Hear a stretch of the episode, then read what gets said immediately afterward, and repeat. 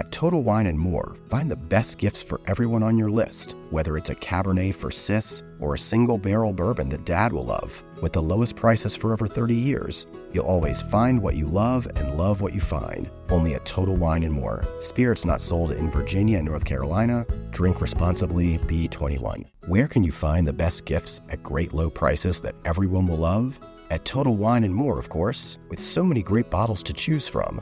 Find something for everyone on your list, whether it's a Cabernet for your sis, sparkling wine for a coworker, or a single barrel bourbon for dad. And if you need any help, just ask one of their friendly guides for advice. With the lowest prices for over 30 years, you'll always find what you love and love what you find. Only at Total Wine and More. Spirits not sold in Virginia and North Carolina. Drink responsibly, B21. Hi, I'm Kristen Miglore, lifelong genius hunter. For a decade, I've been unearthing the recipes that have changed the way we cook. Now, on the Genius Recipe Tapes, we go behind the scenes with the geniuses themselves. Today, I'm joined by Hetty McKinnon, author of cookbooks like To Asia with Love and Tenderheart, which is out in Australia now and will be out in the US in the spring. Hetty creates some of the most flavorful recipes that put vegetables front and center, and while some may say that the best way to cook with vegetables is to barely touch them, Hetty shows us that there is so much more that you can do with a vegetable than just keeping it simple. But just because the flavors and textures are complex does not mean that the preparation is. Take, for example, this week's genius recipe from Hetty, which she created for our new Simply Genius cookbook her sheet pan gnocchi with chili crisp and baby bok choy. It is the only sheet pan dinner that I want to make and actually have the time and space to make week after week. In this episode, Hetty and I talk all about why that recipe works so well and how she uses fast flavor ingredients throughout her home cooking. But first, we start with a story from Hetty of a vegetable discovery that changed the course of her career. I've told this story before, but I think the the vegetable and the cooking method that started it all for me was char grilling broccoli. It was the vegetable sensation that really led me to start my business, to Arthur Street Kitchen, my original salad delivery business. I just saw this kind of all these layers of flavor, that smokiness, that charred, savoriness, that sweetness. And it just really changed my outlook about vegetables. And it really started me on this journey of seeing, you know, what else I could get out of, you know, cooking with vegetables. You know, all the different ways you could cut a vegetable, all the different ways you could cook it to achieve very different results. My time in food has been relatively short. Like it's, I only started cooking for that business in 2011. So in that time, really, vegetables has been my number one inspiration in really kind of, you know, forging ahead and trying new things and constantly trying to invent and reinvent. And it's obviously taken me down some different roads, you know, even with To Asia with Love, where I kind of went back to the foods and flavors of my youth. Vegetables were still very much at the core of that because a lot of those flavors and a lot of those dishes was me kind of vegetarianizing those foods. So yeah, I think that was kind of my aha moment. And it, I, I do attribute a lot to char grilling broccoli. That was probably my seminal moment in, in cooking. Do you remember the first time you tasted them? I do. I mean, it was in a salad, and I think I teamed it with like something spicy, like chili, and then lemon, um, some capers maybe. And that was such a sensation. And I actually made it into a salad for Arthur Street Kitchen, and it's in my first cookbook. And I remember thinking at the time, wow, this is this is mind blowing, and I want to keep discovering. And when you say char grill, does that mean you just like threw the raw broccoli on the grill or do you like blanch it first? How do you do it? No, I don't blanch because I like my vegetables quite crisp. I like texture. And so it went, went straight into either a char grill pan or a fry pan even. You can do it in a fry pan. Or at the time I had a barb, I had an outdoor space, which I don't have anymore. But barbecue, I would barbecue all my vegetables, you know, as you, what, what Americans call grilling. Um, mm-hmm. and it was just, oh, so much flavor. And I just love, you know, like taking a vegetable really far can really give you really kind of uh, surprising results. You know, I think vegetables are so often, you know, treated with such delicacy and, oh, let's just respect the vegetable and respect nature and let's not do too much to it.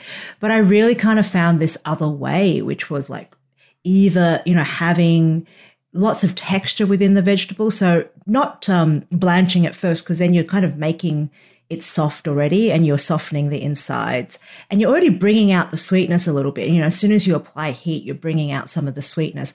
So you kind of want to condense all those flavors in, in the char mm. grilling. So I rarely ever, ever blanch my vegetables.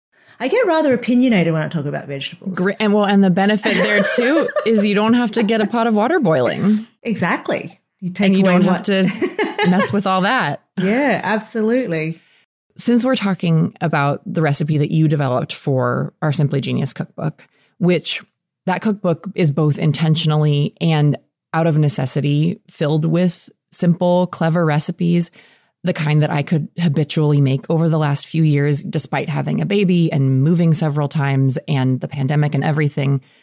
I would love to hear what recipes you have turned to most in the busiest times in your life for example, when you had three very young children? Oh, gosh. I mean, I. That's such a blur to me what I used to cook for them. because back then we were still eating different foods, as a lot of families with young children do. You cook different things according to who eats what. And I certainly grew up that way. But, you know, the journey in food, in cooking for my family has been a really interesting one because it's obviously evolved as they gotten older too. Like currently they're 16, 14 and 12. So they're much easier to cook for, but they still have their quirks. The foods that we've turned to a lot are the foods that we've stayed with us for a really long time. So for, in my first book, for example, there is this dish with halloumi cheese. It's a bed of like sourdough bread or some sort of nice crusty bread. It has this kind of faux Greek salad on the top. So it's like cucumber, tomato, maybe some olives sometimes. And then on top of that, there is a mound of this tzatziki, like a homemade tzatziki. It's got like grated cucumber and a little bit of honey and dried mint. So it's like quite, you know, sweet and um, pungent. And then there's halloumi over the top because it's a dish that we have eaten as a family probably since the very beginning. And mm. um, we still have it now there's no, nothing in that that dish that nobody's not going to eat, that anybody's mm. not going to eat. So we're always looking for those meals, aren't we? Mm-hmm. You know, there's a couple of other dishes like there's, um, you know, there's always rice dishes that everyone loves. Right now, it's probably, um, you know, things like Japanese curries, um, saag paneers. These are like the things that my kids like to eat now. And actually, someone asked me very recently, what are your kids' favorite foods?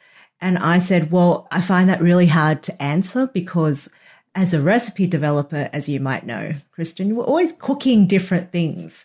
Mm-hmm. And so when you actually go back to a recipe and it's a recipe that you cook over and over and over again, it means there's something unique about it and there's something special about it because gosh, I, I must cook hundreds of recipes a year for, for, for my families. My kids have pretty good palates though, so they will eat foods from and flavors from around the world it does seem like there's sort of this checklist of it needs to be something that can be kept in the pantry um, or, or, you know, keep in the fridge for a while. So it's always available to you. It needs to be something that everybody will eat, that makes everyone happy, that fits into your life. And it sounds like all of those recipes you mentioned really like tick all of those boxes. Yeah, definitely.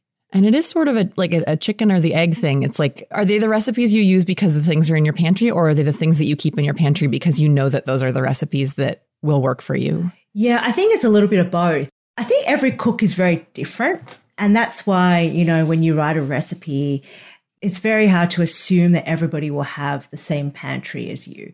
So you, mm-hmm. every, every cook has, has their own quirks and you gradually, the more you cook, you learn about the type of cook that you are and the types of ingredients that you like to work with and the way you like to cook you know, some people like to make salads, some people like to do more soupy things, some people like to make stews.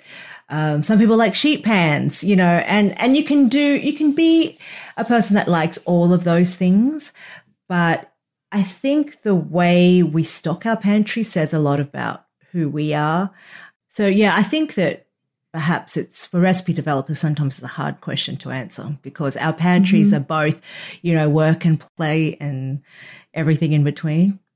Speaking of sheet pans and your um, expertise with sheet pans, let's talk about your recipe in Simply Genius. Oh, yes. Sheet pan gnocchi with chili crisp and baby bok choy.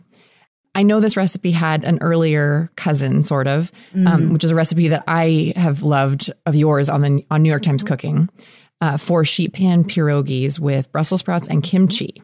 So, just to to get to the story behind the sheet pan gnocchi. Can you tell us the story behind the sheet pan pierogies? I was actually looking at that recipe the other day, the sheet pan pierogies, the original version, and I was thinking how crazy that recipe is. I mean, it's just, it's a bit whack, you know, it, it just has so it's much. so good. It's, I know, because I, the way I thought of it was, you know, we can roast, we can roast pierogies, of course.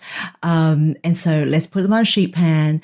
And then I was thinking, you know, pierogies are Polish, um, Eastern European, and they have, they eat it with sauerkraut. So I'm just going to put like kimchi with it because it's also like a fermented, you know, cabbage or fermented product. The sauce, I guess you'd call it, is this, um, creamy sour cream with dill, which kind of goes back to its Eastern European origins. And so somehow it's this like this clash of everything. It's East meets West meets a lot of other things. And it sounds like it makes no sense, but somehow it is like so delicious and everything completely works. And so like, I guess that kind of sums up a lot of the way I think about recipes is, uh, you know, I do always think about origin stories. And then I think about what else is happening in that, that makes it similar or different to other things and other flavors from around the world. So I do always try and respect where things come from, but then always try to push those boundaries and see how else we can present something that is in a fun and fresh way. I think that's why that recipe really works because the only thing that's really kind of a little bit out of left center there is the kimchi. Um, but it is actually very closely aligned to the sauerkraut. So mm-hmm. yeah, that, so that was the original recipe. And then we got to this other incarnation, which is in the, your new Simply Genius cookbook, which is sheet pan gnocchi with chili crisp and baby bok choy. And, you know, chili crisp over the last few years obviously has become this pantry hero, really, mm-hmm. because it adds not just spice. I think it adds, I think the spice is almost secondary to the other things that it adds, like texture and umami. Umami is probably the big thing for me. Um, mm-hmm. And, you know, every time I talk about flavor, it comes from a place for me that I'm vegetarian and I've been a vegetarian a long time. And so flavor is my particular take on flavor is can be quite aggressive sometimes because I am craving flavor. Um, vegetables are always kind of at the center of what I'm cooking. So I tend to really push flavor when it comes to the dishes that I cook. So, um, yeah, the chili crisp is, is just so lovely kind of the way it coats the gnocchi. But back to the gnocchi, I mean, I remember the very first time I had um, a crispy gnocchi. It was at a restaurant in Sydney many, many, many years ago, like before, I think probably before I had children. And it was like a pan fried gnocchi with asparagus and crispy sage and brown butter. And I still remember that dish. And it was the first time I'd, I'd eaten crispy gnocchi. And so for all the times after that, I've always been trying to like use gnocchi in this similar way. I think the gnocchi in this particular recipe is similar to the way the pierogies kind of crisp up. You kind of, you know, throw them on a sheet pan and, and allow the oven to do your work. And mm-hmm. I think for all working families, that's something that is so um, life changing is to allow someone else to cook your dinner. And in, the, in this case, it's an oven and, and high heat You can also do it in a fry pan, but I just find the sheet pan just gives you a more uniform result and way less effort. And you get more. And you get more. but yeah, I mean, this is like gnocchi teamed with baby bok choy. So you got some greenery in there and it just kind of, you know, we've got some chili crisp and it all kind of cooks together. And you kind of at the end get this meal and you tie it all together with this scallion sour cream. And they're actually, there's scallions roasted with the, um, the gnocchi mm-hmm. and the baby bok choy too. And, you know, they, mm-hmm. they're sweet and they're aromatic and they just add so much to a dish. So yeah, there's a lot of flavor in this one. And the scallions are just so easy to prep too. Like you cut them yes. for the the um, sheet pan part of the dinner. You cut them in two inch lengths yeah. and just toss those in with the baby bok choy, and um, they add so much sweetness, so much dimension for like two seconds of prep work. Yes, there is so much that I love about this recipe and both of the recipes, the the version on New York Times Cooking and the one that's in this book. It really changed what I thought a sheet pan dinner could be making your recipes because in theory they sound good, but so often when I've tried to make an entire dinner on a sheet pan, either everything kind of comes out one note, like the textures all kind of like turn to mush or like the flavors all kind of get muddy, or I end up burning part while something else is waiting to cook or maybe the, there's kind of like sneaky steps added so that you're not really saving all that much time because you're like washing the sheet pan in between or doing a whole bunch of oh, yeah. interventions. And yours is really just two steps. It's just crisp the gnocchi with the seasonings and then add the fresh ingredients. And I think because you're using such bold flavors like the chili crisp or in the other recipe, the kimchi, mm. So much of that work is done by these really powerful ingredients. Yeah. We're so lucky because in 2022, there are so many amazing, particularly like small, you know, home um, bespoke companies making wonderful pantry ingredients, condiments that are, you know, rooted in many different cultures. And we're lucky to have access to that now. And mm-hmm. I definitely lean very hard on, on, on those because in weeknight cooking, they're, they're fast flavor. There's flavor already inbuilt in a chili crisp. There's, you know, mm-hmm. so many layers of spices and, and, and aromatics in there. And, you know, other products too, like, you know, miso, huge amounts of flavor already in there. You know, all the fermented products hold a lot of flavor already. I call them fast flavor. You know, it's, mm-hmm. it's when you want to produce a really tasty meal really quickly, you got to draw on those pantry staples with a lot of flavor that's already built in. Hey, it's Kristen. We'll be back with Hetty McKinnon in just a moment. You reach for the top olive oils and invest in the best pans. But in the kitchen, how well do you care for your greatest tool, your hands? When mine take a beating cooking and cleaning, which is often, I use Bag Balm to work its wonders on my poor, distressed skin. Created 125 years ago on a Vermont dairy farm, their soaps smell great and clean hands without stripping moisture, and their fast absorbing lotion means I can quickly get back to cooking. Treat your hardworking hands to Bag Balm, every chef's best friend. Use code FOOD52 for 20% off your order on bagbalm.com. Good through 2024.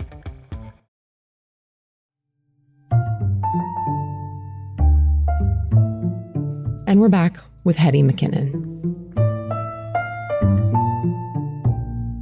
Well, I definitely want to hear a little bit more about Tenderheart too. We're getting sort of a, a happy jumpstart on that since it's not out mm. here in the US yet, but it is in Australia. So some of some of the recipes are kind of like we're getting sneak peeks early because Australia already has the book.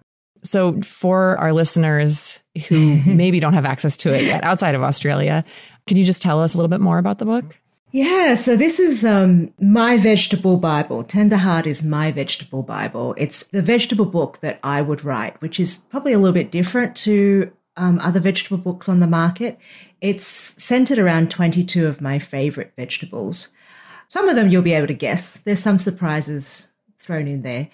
And it's just about cooking vegetables with creativity, but from my perspective, which is, mm-hmm. you know, perspective of um, someone born to Chinese parents who was raised in Australia, who's lived around the world, who now eats food from all over the world. And it's very pantry driven, it's very global inspired, but it's also the in many ways my vegetable OG story. It's how I began to love vegetables, which was through my dad who worked at the produce markets and brought vegetables home. Our house was, it looked like a grocery, you know, like a, mm. a, like a fruit and vegetable market. There was just food all over the house because there was just so much of it and he it was abundant um and my dad actually passed away when I was a teenager so uh, a little bit of the book kind of touches on on how we stay connected to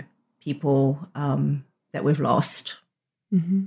I guess vegetables is my way of staying connected to him. So there's um there's a lot in this book and it's a huge book. It's like 500 pages, over 180 recipes. It was such a fun book to write because I wrote it kind of during COVID really and being kind of at home. There was more food scarcity than we're used to living in the city. Mm-hmm. And so a lot of those recipes really anchored in everyday vegetables, like not the fancy stuff, you know, not the watermelon radishes and not, you know, your hyper seasonal, I don't know, fiddlehead head ferns, not, not, not vegetables like that, but, you know, your carrots, your potatoes, your, your, your spinach, you know, what can we do with those to make them more interesting and more inventive and more exciting? Basically, like I would say, what do I have in my fridge? I've got broccoli so tonight I'm going to make something with broccoli. And if it's good, I'm going to put it in the book. So it really, this really was the process of developing um, most of the recipes in the book was cooking with what I have in my, mm-hmm. in my pantry and in my fridge. It will challenge the way people think about vegetables and what's possible with um, very everyday produce and ingredients. So I'm very, very excited about this book. it also is just so inspiring to even be reminded that there are 22 everyday vegetables. You know, like I, I feel like I, it might sound silly, but I feel like I get into these ruts where it's like, okay, what are we having tonight? Broccoli, carrots, yeah. green beans. But like to have all of these chapters that focus on bringing out the best of even the vegetables that we maybe forget can be a star. Definitely. I mean, I think that I, there's a turnip chapter, for example, um, I don't think people eat enough turnip. Turnips are so delicious, and it's honestly some of the most delicious recipes are in the turnip chapter. It's just really exciting to show people a different way with with turnips. Like there's this recipe where they're um, stir fried. They're actually glazed in this miso, and then they're stir fried. And it's I think I serve it with black rice, but you can have it with any rice. You can have it with brown rice, and it's just like really quite mind blowing you know, quite mm-hmm. mind blowing that a turnip could taste that good. Also, you don't have to do that much to a turnip. Like I remember the first time I ate them, I bought them from a, I did buy them from a farmer's market and the guy selling them to me said, and I, I remember thinking, I said to him, Oh, how do I prepare turnips? And he said, just butter and garlic. Mm. And that's what I did. And they were so, so delicious. So the book is really exciting because I think it will show people all these other ways of cooking, you know, things like kale or, you know, obviously broccoli and cauliflower are staples, um, but like Brussels sprouts and and there's actually a seaweed chapter too. And the seaweed chapter, mm. I've been on this like mission, a quiet mission, Kristen, but a mission nevertheless to convert people to eating seaweed as an everyday vegetable. It is like the most sustainable food on the planet. I don't get on my seaweed high horse that often, but I quietly try and do it by just showing people really delicious recipes that they can make with seaweed. You know, you can buy these dried seaweeds and they stay in your pantry for, they, they keep forever. It has, you know, that lovely briny flavor. It kind of tastes of the sea. Um, it's really good for you. And, you know, it keeps in your pantry for a long time. So there's actually a seaweed chapter that's super fun and it's not intimidating for people who think they don't like seaweed or think they can't eat seaweed on a um, everyday basis. So that was one of the chapters I I put in there to just show people how to eat an ingredient that is actually very accessible. But you know, it's it's funny because as you were saying, you think, how can I think of 22 vegetables? I had to stop. There's actually no green bean chapter in that book, and there's no corn chapter. Like there are so many vegetables in the world. Mm-hmm. And I didn't really even, you know, I, I sort of cheated sometimes and put all the squashes together and put all the pumpkins and winter squashes together. I mean, it, there's so many vegetables in the world. It's amazing.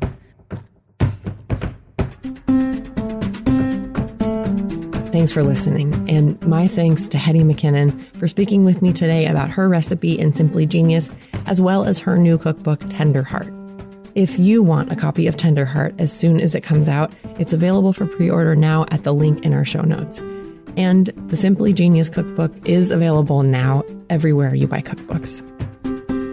This week's episode was put together by me, Kristen Miglore, executive producer Harry Sultan, and with post production by Crutch Phrase Studios.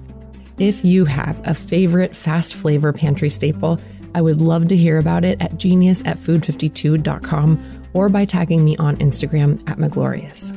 And if you like the Genius Recipe Tapes podcast, the very best thing that you can do to support us and to help other people find our show is to take a moment to leave us a five star rating and review. Or just send this episode to other people who think that seaweed deserves to be an everyday vegetable, just like us. Thanks so much. Talk to you soon.